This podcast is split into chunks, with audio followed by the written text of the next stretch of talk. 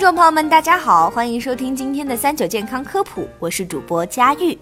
盛夏时节，琳琅满目的海产品一一出现在货架上，令人食欲大开。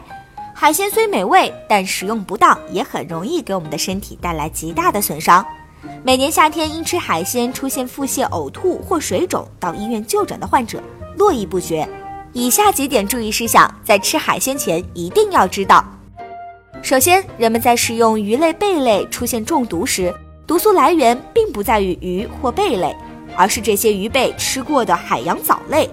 也就是说，这些海鲜的毒素多存在于内脏里。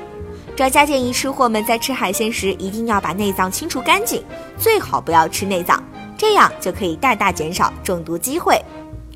购买海鲜时，询问清楚海鲜的产地和来源，避免购买到来源于污染海域的产品。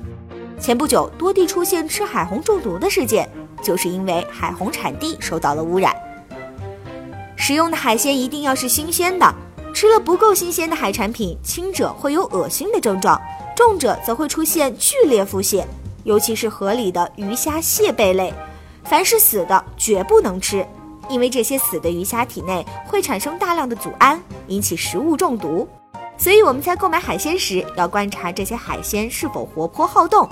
精神萎靡的不要买。除此之外，还要看海鲜的颜色，同时也要闻闻它的气味。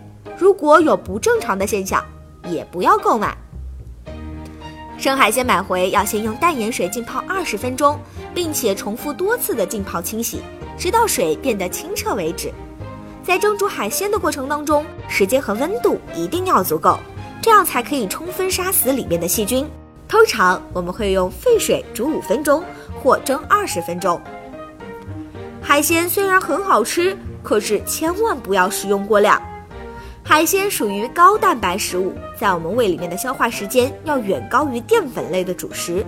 如果一次性吃的太多，会给肠胃消化带来负担，可能会没有食欲或者出现肠胃疾病的现象。还有需要注意的是，吃海鲜时千万不要喝酒。吃过多的海产品时，有大量的嘌呤物质进入体内，出现血尿酸升高。如果在大量食用海鲜的同时，又喝上了几瓶啤酒，无疑是雪上加霜，进一步加速体内血尿酸的形成，从而引发痛风、肾结石等疾病。最后，如果当天的海鲜没有吃完，最好不要留到第二天再吃。因为海鲜体内的某种细菌在高温下其实并没有办法完全杀死，放入冰箱经过冷却后，这些细菌是会自然再生或复活的。如果要吃，也必须有一个加热的过程。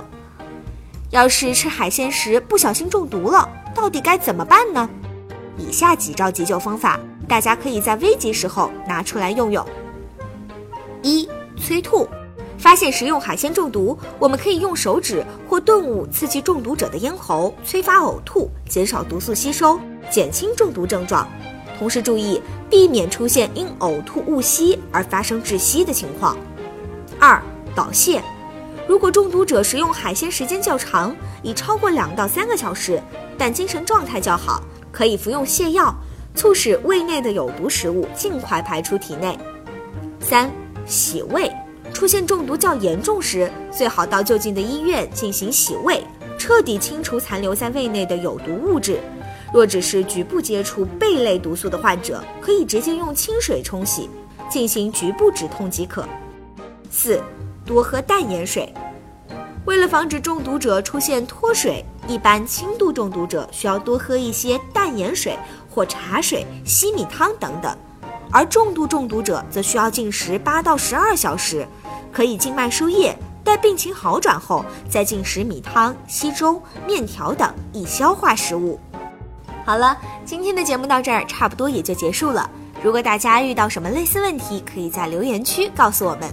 我们下次再见，拜拜。